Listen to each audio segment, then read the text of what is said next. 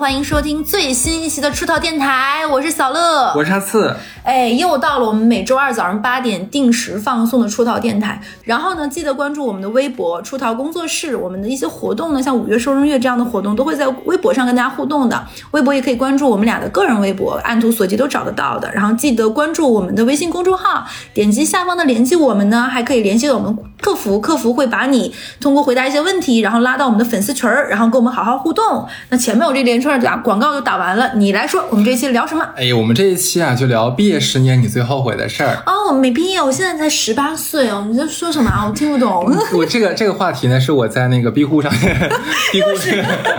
你这个 B 乎怪是了，岁数大了没啥事说啥 B 乎。就 B 乎上有人发起了这样一个提问，说毕业十年你最后悔的事情。我掐指一算，我不也刚毕业十年了吗？就非常小学毕业十年了是吗？大学研究研究研究生毕业十年了。哎，你也毕业十年了吧？我没有，我现在才十八岁，我还在读书。嗯，你打我。这一期这一期只有我自己一人录，小乐要回家了，就不录了。没有，我就觉得看到这个问题很好很好玩，就觉得哎是哦，我们正正好好都毕业十年了，但是也没有。嗯，没有仔仔细细的去回溯这十年间我们是不是做过很多让自己后悔的事情。我就很好奇的点开了下面的评论区，我看一看诸位都做了什么让自己后悔肠子悔青的事儿。对，结果看了一下，诶，其实蛮有共性的。所以今天呢，我们就把这些共性的问题拿出来大家讨论一下。如果说正好你也毕业十年了，或者毕业十年以上了，可以跟着我们一起来看一看，是不是大家也都曾经经历过这些自己曾经做过的做错的决定。如果说你还没有毕业十年，那你也可以拿我们的这个写的经验是吧，看一看，不要那可以不要重蹈我们的覆辙。对，而且你发现毕业十年是一个点，这个点就会发现你在上大学刚上学的时候大家都会说是几几级对吧，嗯，零九级二零二零级，毕业的时候说几几届，你有没有记得？是是是。然后毕业十年的时候呢会开同学会，大家看一看，但是当然有很多混得好和坏怎么怎么样都会在毕业毕业那个毕业的那个大家的那个聚会上暴露出来的。好可怕，我是零七级的毕业毕业生。零七级？零七级呀！啊，一一届，对对对，大家都会有这个级和届。你会发现，爱说级的人都是刚上大学的人，啊，毕业很多年的人爱说届。我说错了，那我是一一届的。对，毕业很多年爱说届，就是这个是确实是一个点。而且毕业十年的时候，大家会在毕业同学会那天看到别人的时候，会想到自己的十年。没错，可能很多的情绪都是在那一刻有感而发。我们这一期啊，不是说说哎我这十年都白过怎么样，让大家去复盘追悔或者怎么样，不是，我们就来看看评论区里那些找一找共性的话题。你先说第一个。第一个是基本上百分之五十的人可能都踩了这个雷，他说是结婚，他们十年间很后悔自己结婚这么早。嗯，是后悔结婚还是后悔结就后悔结婚这件事儿，还是后悔结婚那么早？这是两个事儿。呃，两我觉得两个应该都有。我觉得一那你想他们。结婚了，我觉得肯定是过得不幸福，所以说他们才会把这件事抛出来。我觉得这个话题很有趣，就是我们刚从象牙塔走出来，这个时候我们可能跟我们的这个同学恋爱，直接步入到婚姻殿婚姻殿堂，还是说是因为家长的这个催婚，嗯，啊，导致我急急忙忙赶赶紧恨嫁结嫁一个嫁一个结个婚。我觉得都是很值得探讨的事情，包括像我到现在的没有结婚，其实我很难理解他们的感受。哎，这个话题我是真的有的讲。我知道我把话都抛给你了。对，是为什么这个样子？因为刚刚你把这个当时你整理好这个，其实哈次这几期很辛苦，所有台本都是他整理的，所以我看完他这个之后，我会问身边的很多人结的没结的离的，我会采访他们为什么会对婚姻这件事情后悔。其实是因为呃，我采访了女生和男生不同的人。首先第一点，大家会发现如果早婚的那些人，就比如说本科毕业二十二岁或者研究生毕业二十三岁、二十四岁，他们早早的就早婚那些人，他们会出现一个什么问题呢？就是学生时代的感情和走走入到社会其实是完全两个调性的。你的另一半是否能跟你同频，这是一个非常大的问题。因为在学生时代的恋爱是不及到不涉及到核心价值观和三观的。我们因为喜欢更纯粹，大家的心都像水晶一样，对不对？我爱你，你爱我，我们大家啊就是很开心。但是你步入到社会之后，你会发现你们要经历的更多东西就没有前面那么的阳春白雪了。我们要面对面对的就是我们的家庭是否门当户对，我们在这个城市是否能买下一个房子，买下房子你家出多少钱我家出多少钱，然后共同磨合，经过几年的同频成长。尤其是我们说毕业十年了，十年其实是一个人的变化非常大。当年那个人可能是象牙塔里穿着校服的可爱的女孩子，结果十年之后她变成了一个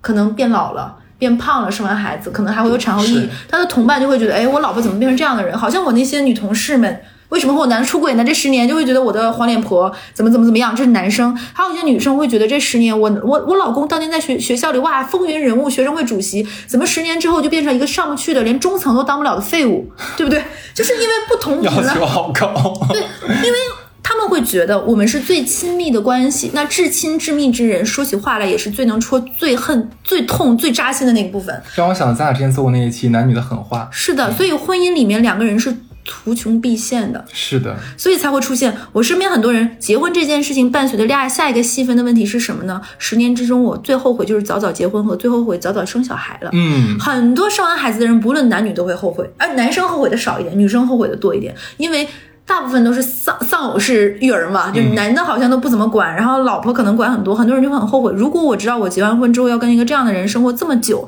他完全不管孩子，我为什么要生这个小孩，让自己这么累，让自己可能打个喷嚏还漏尿，就这是结完婚生完小孩都有问题。然后小 S 也说过嘛，然后到包括我走两步都会怎么怎么样，然后掉了很多很多头发，他们会觉得婚姻带给他们的这种沉没成本太高了、嗯、然后一旦进入到婚姻，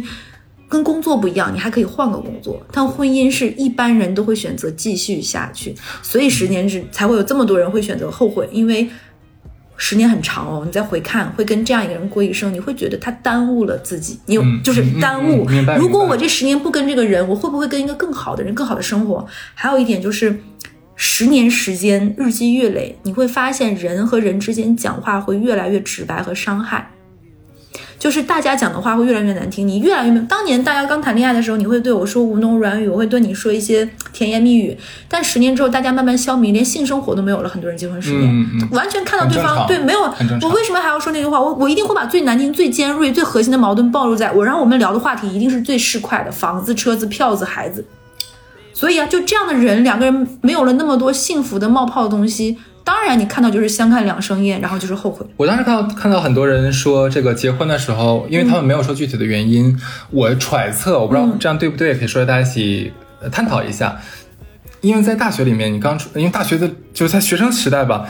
很多人对于爱情的憧憬是比较缥缈缥缈的，是比较梦幻的，他可能想说哦，我看了很多偶像剧或什么剧，哦，结婚之后还是很好很暧昧、嗯、很然后还有家的那种甜蜜感觉真好，我想立刻跟这个人组成一个家，每天住在一起，我觉得柴米油盐都是幸福的。他们可能抱着这样的虚幻的幻想，然后就结了婚，但是会发现哦，可能前一两个月前一两年可能还是呃还没有消灭掉这个泡泡，嗯，等可能过了到第三年第四年的时候，他们就真的会被很多的现实打败，甚至就是说因为你以前在学校，你身边只有你的同学啊，对吧，顶多可能再有个别的班同学别的系的学长，顶多了吧，你能见你能见过多少人呢？那一旦你步入到社会了，又是那种要经常去外面见人的人，或者说是你碰到了一个很有魅力的男上司，嗯，会发现哦，对，这才是我要跟他一辈子的人，然后就给我们的渣男渣女投稿了，Word 的啊，对，我就是这个意思。对，所以我我在想，会不会有这样的一个落差，就因为太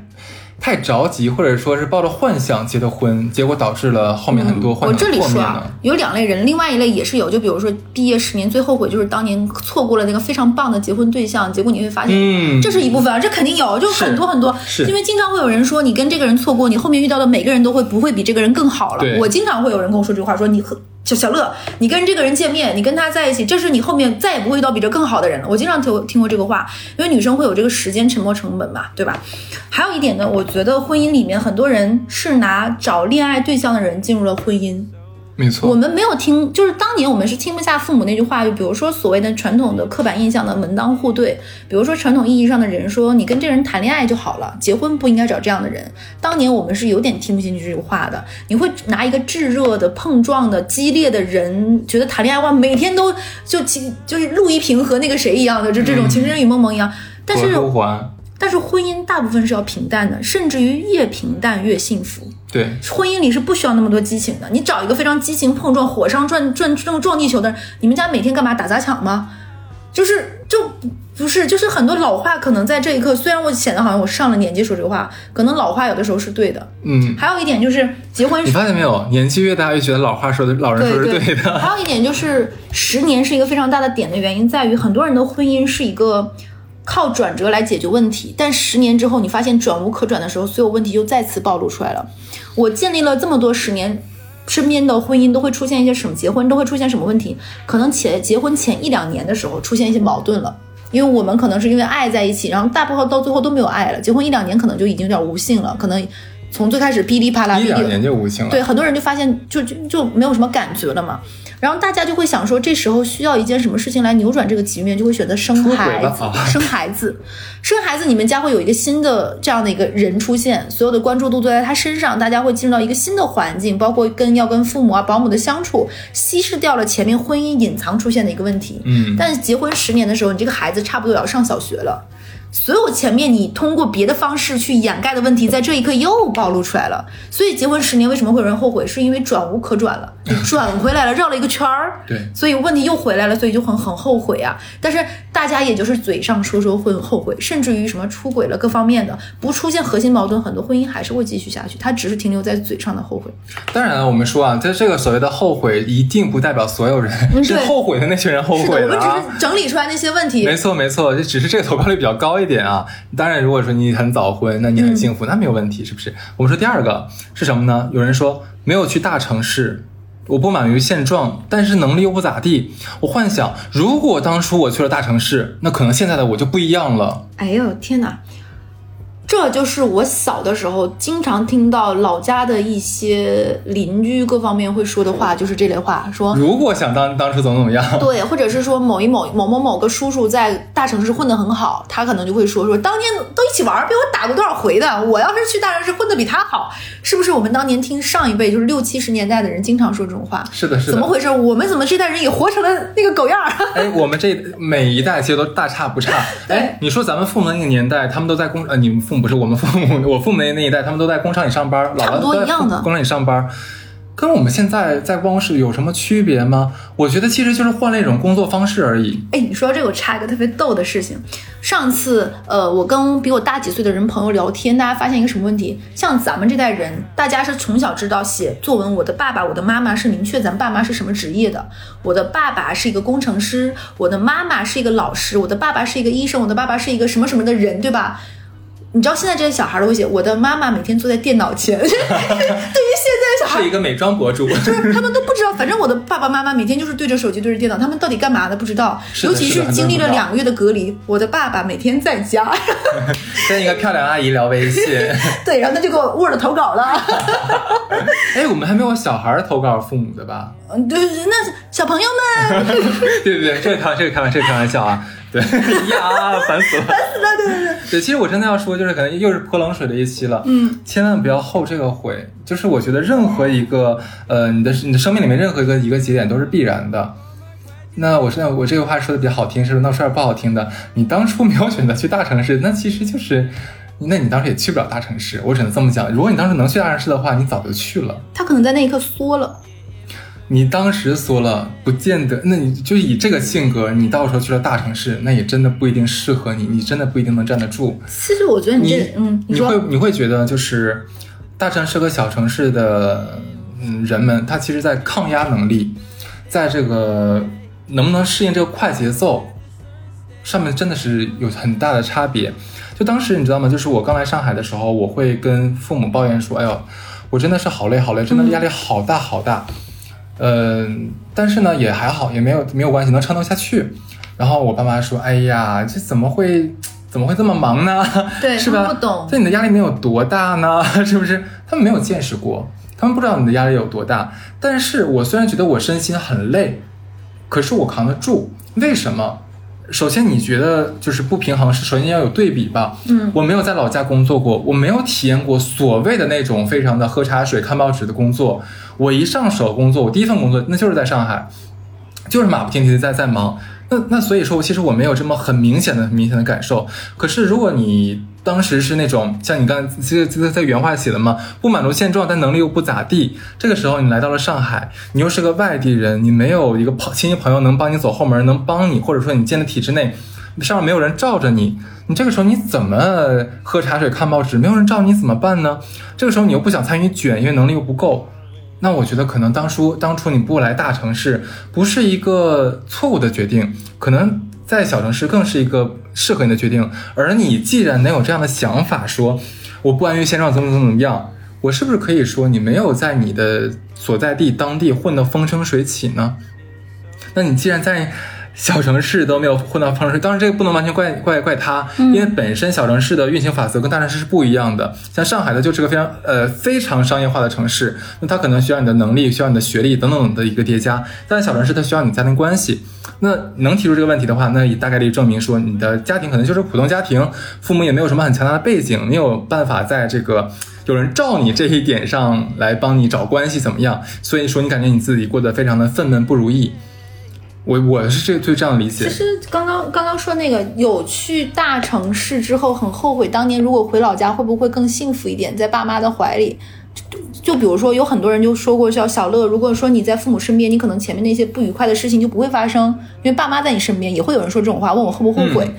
对，这是一类。还有一些人他们是在老家，其实不论结婚十年，刚刚说过那一点，我觉得你这两个顺序特别对，还是没有选择去 A 城市留在这里，本质上都是三个字，不甘心。嗯，不甘心就是对现状的不满意。我觉得如果我去那里能更好，我觉得一切都源于这三个字。你觉得说难听点，你觉得个屁呀、啊、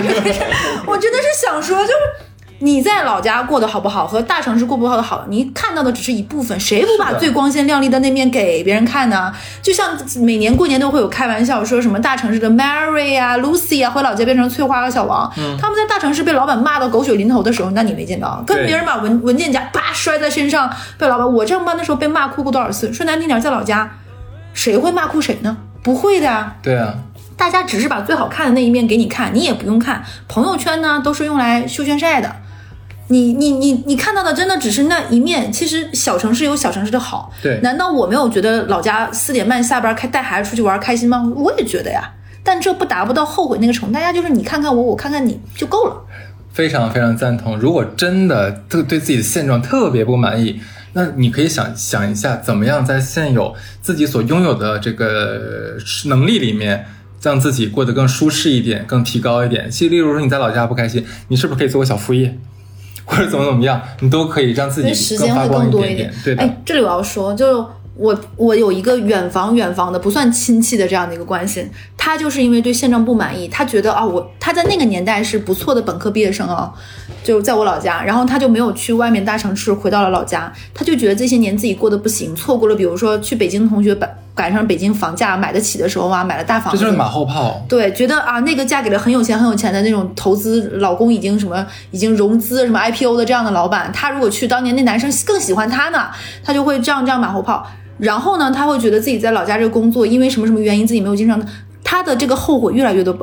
既后悔留在老家，又后悔嫁错了人，这个老公是还不是，到最后他在我老家就变成是一个疯狂的出轨。不但呃，这个可以放在渣男渣女讲，他就喜欢跟有权有势的男的出轨。其实那些男的也没看上他，但是他需要这些名片，就是我是谁谁的女人，我, 我被谁睡过，对，我是谁谁女人，你能给我怎么怎么地。到最后这个女生疯了，哦天哪！就是因为她的不甘心像雪球一样越滚越大，她到后面看什么都刺儿，她不觉得任何的不好是因为她自己不好，她会觉得是社会给她的，是父母给她，是原生家庭给她，是她选择的问题，她就是很好，最后她看什么都不顺眼。到看别人家房子或者什么，他已经到达了一种癫狂的程度，到这人怎么不去死啊，这人怎么就他已经疯了、嗯、你知道吗，歇斯底里了。到最后呢，大家只是说这人有病，或者后来他真的病了，他得了精神病。其实看到这个话题的时候，看到大家说的这句后悔的话的时候，我当时的第一反应是什么呢？我觉得人在做任何决定的时候其实都有过权衡利弊。你在当时可能十年前你毕业的时候你就权衡过利弊，你面对大城市你胆怯了，你害怕了，所以说你内心里面有一角会告诉你说留在老家吧，这可能是你最优的选择，最安全的选择，这样你不用面对那些东西，而且老家的生活也还可以，选择这个吧，这个对你来说是最优的，所以你听从了你内心的指挥，选择这个。而十年后你看到其他那些人当时是冒着风险是吧，就是支撑一个人去了大城市或去了其他城市去打拼，人家打拼得很好，过得很光鲜亮丽，这个时候你又开始嫉妒了，哎，开始想自己，我当时我为什么不去？而且最可怕，你发现他有一点是什么？如果我当时去了，那就不一样了，真不一定。还有一个呢，就是我发现我调查下来，有一些人会说一些话，他们会说什么话呢？当年是因为我爸妈非要让我回来，我才回来的。哦，是这种人非常多，他会说什么什么什么什么，我才怎么怎么样，我非得我爸妈非得让我回老家，非得让我跟这个人结婚。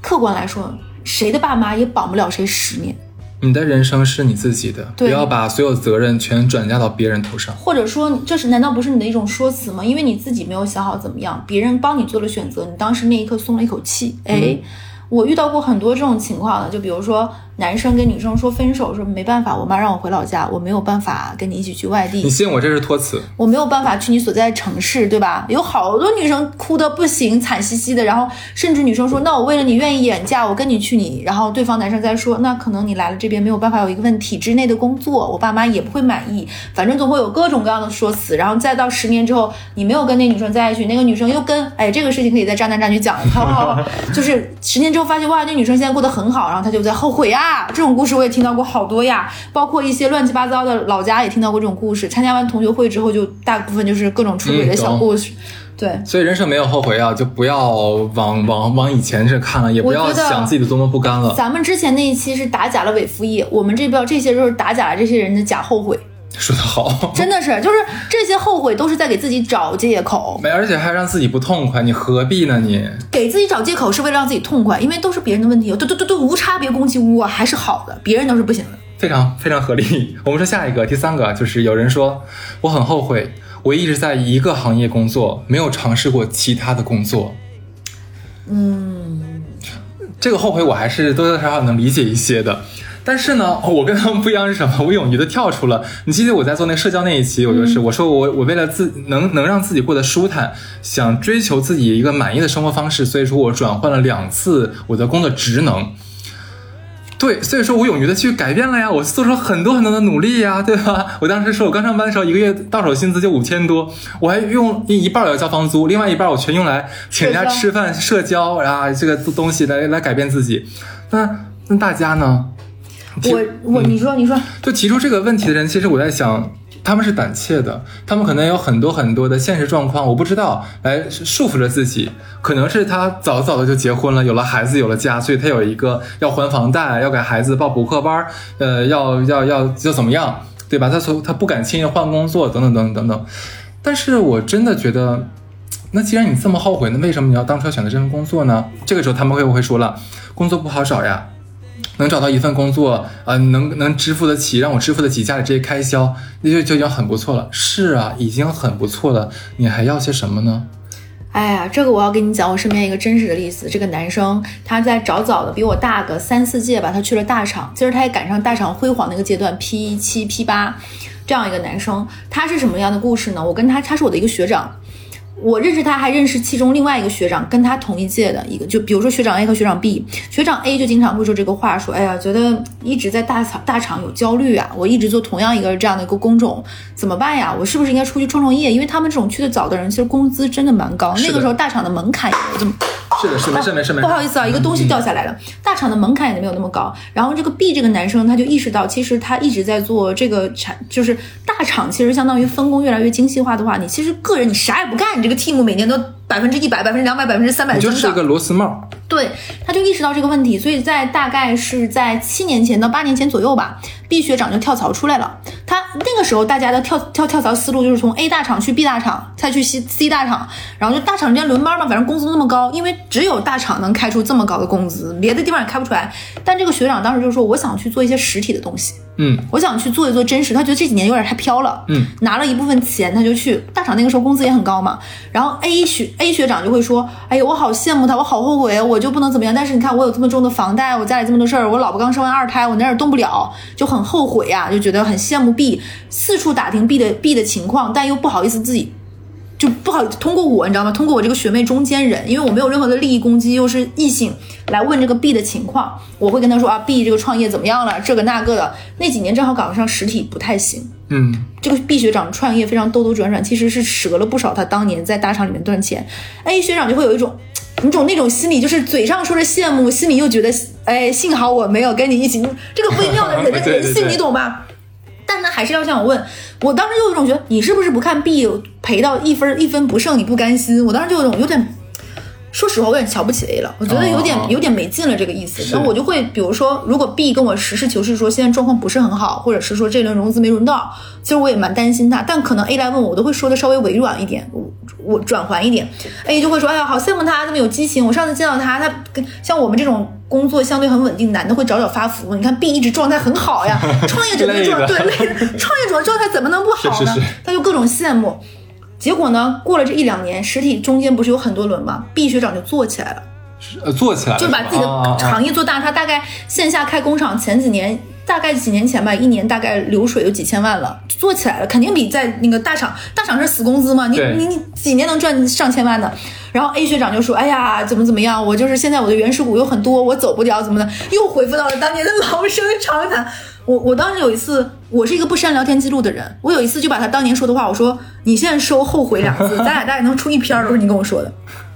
他好没劲，就很没劲，你知道吗？对。其实我我这边还想沿着刚才在说的那个问题说，就是说一直做一个职业没有去换一个行业、嗯、他有可能心里面是有一个自己喜欢或梦寐以求的职业的、啊、想想而已，是想想而已。因为很多你喜欢的东西你真的有去做过这个东西 吗, 吗？就是你真的知道做这份工作他每天要经历什么东西吗？你如果真的做了，我觉得你可能也未必会喜欢，这是其一啊。其二是就是你为这个你梦想的东西你做过，就做过什么努力吗？你努力吗？对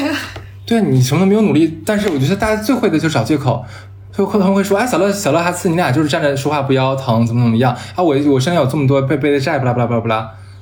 哦，那我让我俩让你背了吗？对吧？那你当初在规划你人生的时候是怎么规划的呢？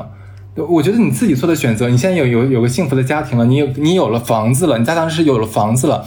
这都是你很幸福的积累呀，是这些东西你没有看到吗？其实我觉得很多人只看到了生活的负能量，他们没有想到很多负能量是他甜蜜的负担。你已经获得了这么多了，然后你还不甘心。他只会看到自己还没有的，他看不到自己手里有的东西。或者就像我说老家疯了那个人，就是别人拥有的一切他都看着刺挠。有有你刚才讲的那个故事，我觉得可以引申下面两个，因为还有人说两个跟你刚才说非常像。有人说哎呀我好后悔，就是辞去了好工作去创业，可是这肯定是一个创业失败的人。嗯，对，这个你会怎么想？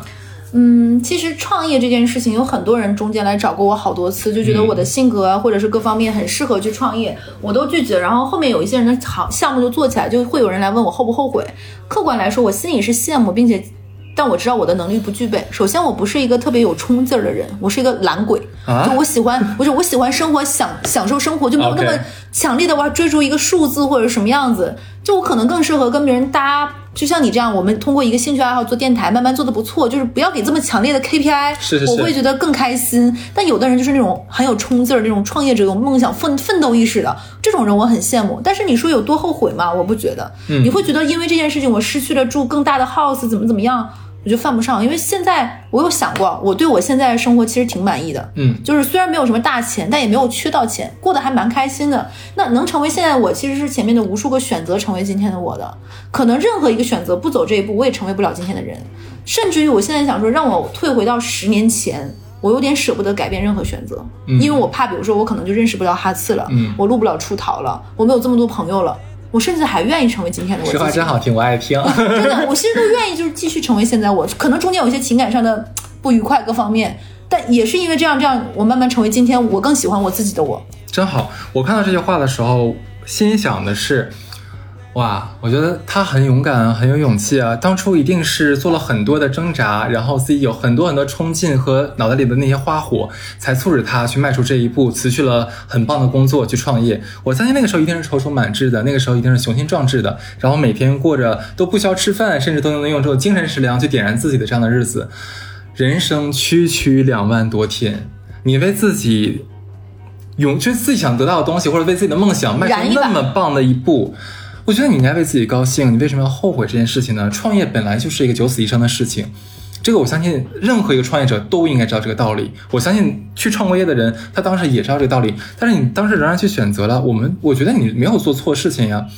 你辞去了好工作，你真的觉得好吗？你可能在那十年里面，这个在一个是大厂里面累死了，是吧？过得不幸福，妻离子散，被下属告告了，对吧？都有可能。你为什么只盯着这个创业失败了这个这一件事儿，或者这一个单纯的结果来来来讲究？我真的觉得没有必要。你你之前能创业，你就是成功的。哎，但是啊，我觉得会说辞去好工作去创业的人后悔分为两种极端，我跟你分享一下、嗯、一种极端就是他创业失败了，就是做的不好，是是是是，然后很后悔。我当年我要如果这样，就会有一些人，你知道有大大厂有个词叫大厂回流吗？嗯，大厂回流就是说当年他在这个大厂，然后啊、哦、我觉得还不错，有了点钱，我想去创业，创完业之后几年失败再回大厂，这样他会出现一个什么状况？首先他是什么级别回，基本上就是什么级别再回来的。嗯，比如说你 P 七 出去 P 七 回，你相当于一下子耽误了那么多年。当年跟你同一个级别的人，现在可能是 P 八 P 九 了。是，当年你的朋友们现在成为了你的 leader 了，好后悔啊！他们管着我，对对对对对，还有人家的原始股还在哦，你。啥也没有了，你股票一分都没有，人家就财务自由了，你还啥也不是，耽误了那么多年青春，还要被你老婆骂和被别人攀比，这种是一种人，就是他们非常后悔，觉得自己逝去了那么多年。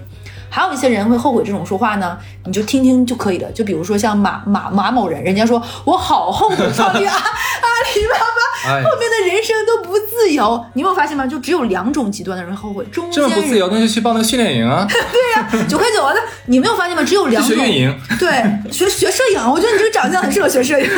烦死了。就只有这两种人会后悔，因为他觉得哦，当年这些时间，如果我不去创业，我可能更轻松一点，我可以有家时间陪家人，可能。我跟我的亲子关系会更好，我跟我爱人关系更好、嗯、可能这几年比如说有些人经历了父母去世各方面，我有更多的时间陪他赡养他。只有成功的人和失败的人才会，要极度成功的人和完全失败的人爱说这句话，中间人都很少啊。可是我觉得有有这个人，他你首先你看他有个先决条件是辞去了好工作，那就说明他可能自身的条件是很好，还不错，对，他可能是名校毕业呀、啊，可能是背景归因啊，非常棒，去了这样大公司，对，对不对？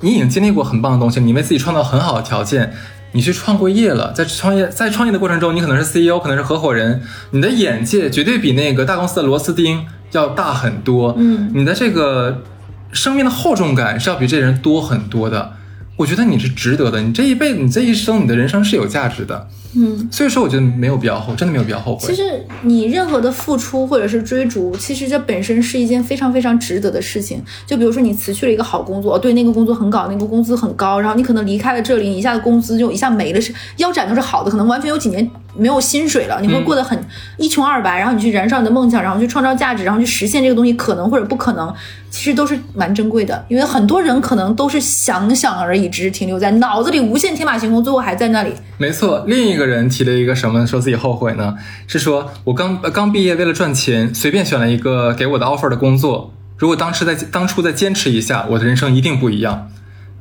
这份 offer 绑了你十年，我每次听到这种话，我都觉得不可理解。对呀、啊，我也觉得不可理解，我就不可理解。其实你知道吗？他说这个东西，我是有一定的感同身受的。我不止一次的有跟你，对对对，还有跟刘芳说过。呃，因为当时我是在海外留学，这个这个时候不是我在装逼，因为我那时候很年轻，对很多事情是抱有着不切实际的幻想。那个时候我就幻想说，我一定要来大城市，呃，就是每天去那个五 A 级写字楼，然后每天西装革履，跟我的同事每天都是那种下了班一定要去旁边的非常华丽的那个酒吧、嗯、喝一小杯，是不是？然后我同事也都非常华丽，没事我再拍个照片发。朋友圈，哇塞，然后说话的时候一定要中英文夹杂，感觉那个才是我要过的那种摩登都市的好生活。嗯，所以我刚毕业刚来上海的时候，我投的呃投的公司都是什么样找工作呢？是在呃呃私营广告公司，然后奢侈品公司，我投的都是这样子的。但是很奇怪，我因为我的学历啊，跟我的长相，我觉得我形象好气质佳，应该没有问题啊，结果都没有 offer， 好死不死，因为我后来没有办法了嘛，就开始海投了。嗯，我收到的全部都是金融企业和地产企业发来的 offer，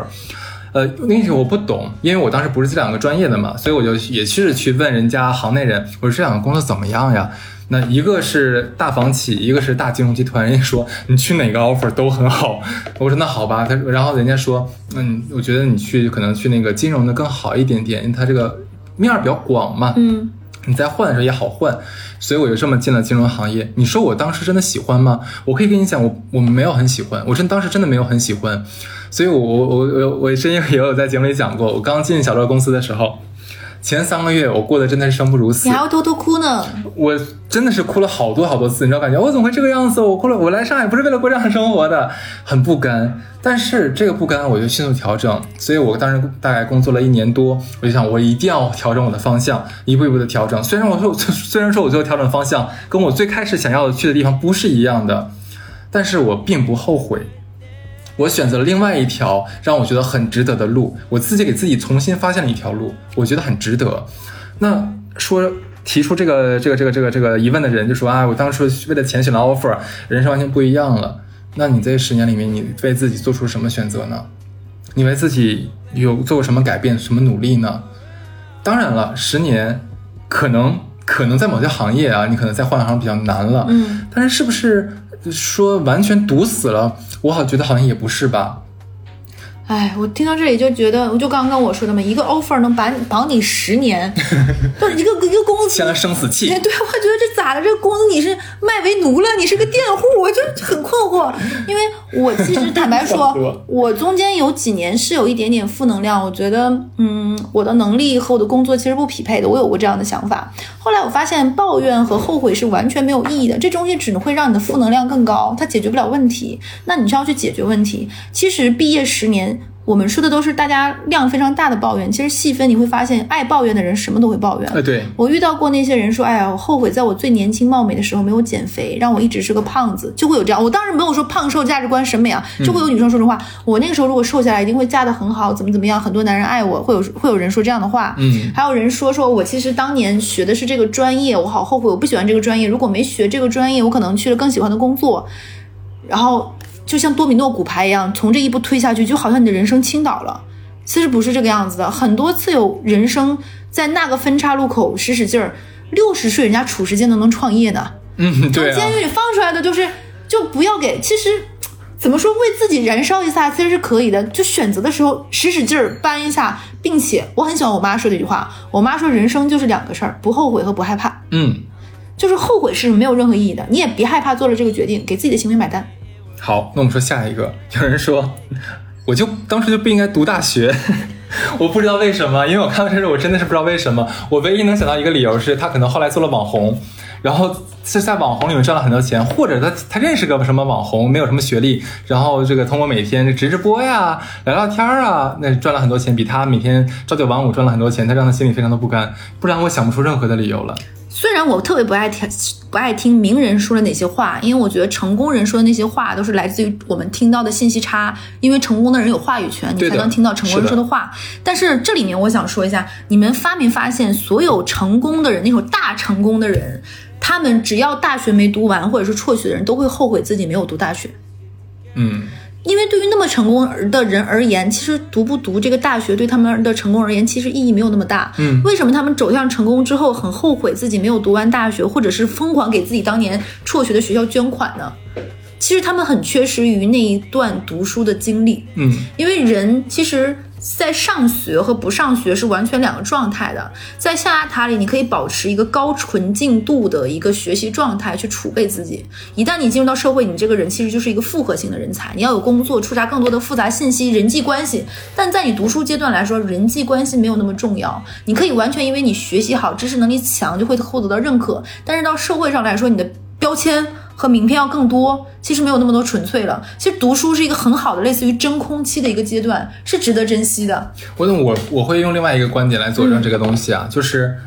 读大学为什么重要？因为在当代这个社会里面，当然有一些工作，例如说像当网红什么东西是没有门槛的，嗯，你有手机你就可以当。可是你知道赚钱的人有多少吗？真的赚大钱的人又有多少？这个你清楚吗？而且可能早期是个网红就能赚个钱，但是到如今呢，到二零二二年还是这个样子吗？我真的不见得，我真的不认同这一点。很多人在网上，你可能看到很多短视频说啊，我每年赚多少多少钱，你相信我，放屁的，因为我们俩也在这个自媒体行业里面，我们深知，我们深知这帮人实际上赚了多少钱，可能真的连连你一半都不到，甚至啊，我跟你讲，为什么说我觉得读大学是重要的？我不会说那些高谈阔论说哎知识什么的，我不会说这东西，我就告诉你，它给你一个最底线的安全感。你说有可能你去当了网红，但是像现在网红也不好当呀，现在网红现在也接不到单子呀，对不对？那他接不到单子怎么活呢？他们可能也想谋求一个出路，但这个时候如果你有大学学历，你是不是可以给自己在外面找工作，是不是给自己一个最保底的这样一个东西？所以说大学文凭它就是一它是硬门槛，你可以理解为它是你一个安全的垫儿，嗯，不用把它想多高大，它就是你安全的垫儿。你有一天你不行了，你可以拿它，至少说你总比你没有学历要更好找工作一些吧。所以说，不要后悔自己读大学，嗯，大学很值得。还有就是我觉得钱这个东西是一个非常难以量化的门槛，多少算多呢？嗯，就你赚多少钱你都会觉得不甘心，有多少个人跟我说过他妈我四十岁赚过多少钱我就退休了，结果都没有退休呢。钱这个东西这个度量单位是随时随地会变的，但是如果你读完这四年大学时间不不着急着那一时，并且读书也不影响你赚钱的，我说实话，嗯，其实你想好好享受那四年的或者是研究生六年、嗯、这个时光其实真难能可贵。当然了，对，那呃，有人也说了，说我后悔没考研。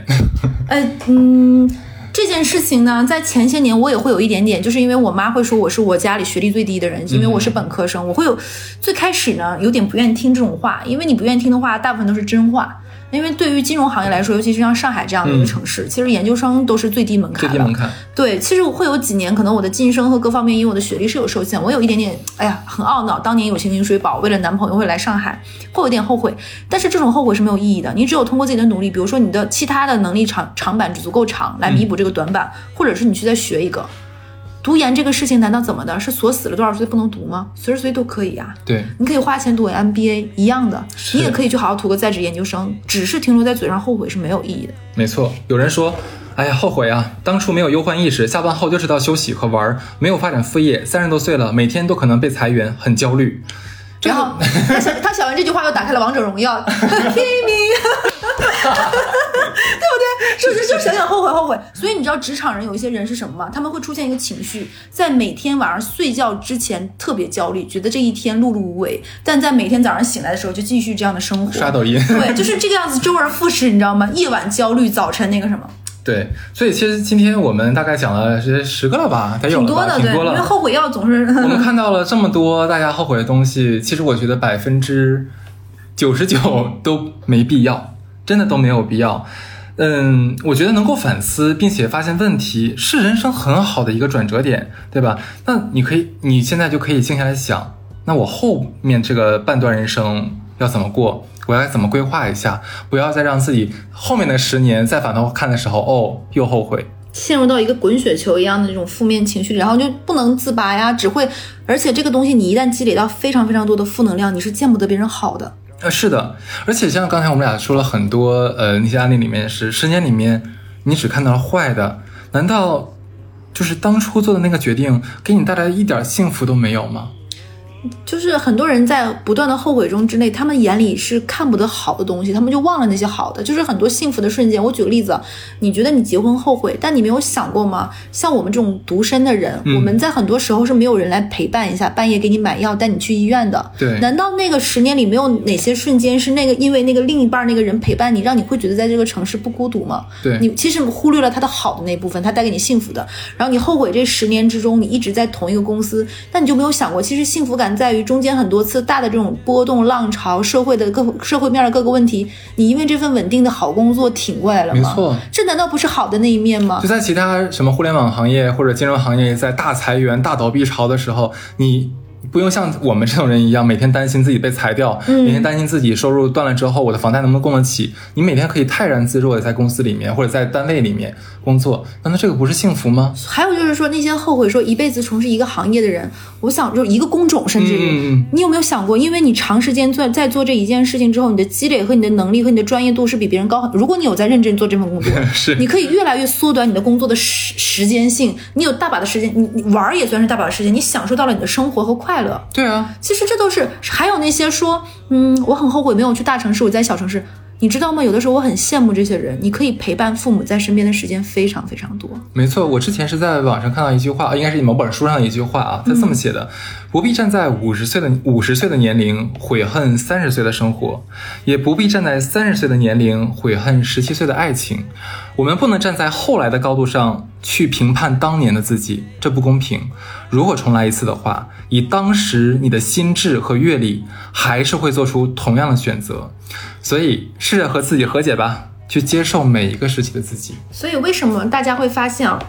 所有的那种穿越电影都是什么重返二十岁，重返什么，就是因为后悔这个主题会横亘在每每个人后面的人生很多年，都会想说我回到过去去改变些什么，但你会发现所有看重返多少多少年的电影之后，后面大家都没有改变什么，没错，对，就没有什么改变，你也没有什么好改变的。而且那个片儿都很爽片，为什么？他们重返的时候是带着可能二十年之后的这个你的阅历啊、你的见识啊回去的，这就很不公平。哎，你知道吗？我我最近不是看那个小说《诡秘之主》之主嘛，他就是相当于穿越到了另外一个大陆。我那天我想过一个问题：以我这种知识水平半吊子的人，真的让我突然之间穿越，毫无准备，我啥也改变不了。我一背不下来彩票，现在让我回去高考，啥也不是，本科也考不上。然后让我能怎么？我顶多说今天可能制止住我爸妈的吵架，我记得他们俩是因为什么吵架，可能会在我外婆去世的时候最后去看一眼，顶多就于此。我改变不了任何大环境、大山事、大是大非，甚至于关于我自己小的人生变革的小事儿，我也改变不了。是的，既然有很多十年之前的事情改变不了了，那就不如从现在开始想一想后面的十年我们能为自己做些什么吧。甚至于我觉得不用想后面的十年，你当下听完我们这一期，你闭眼想一想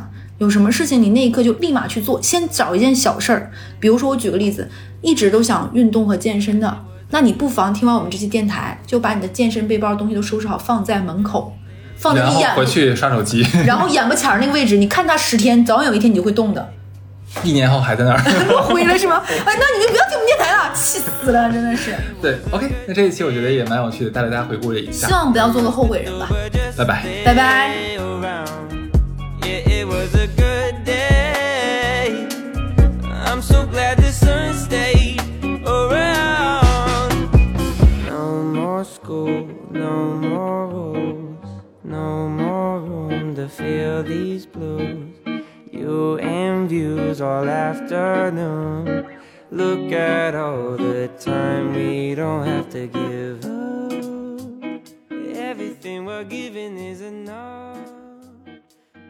Fit together like a glove.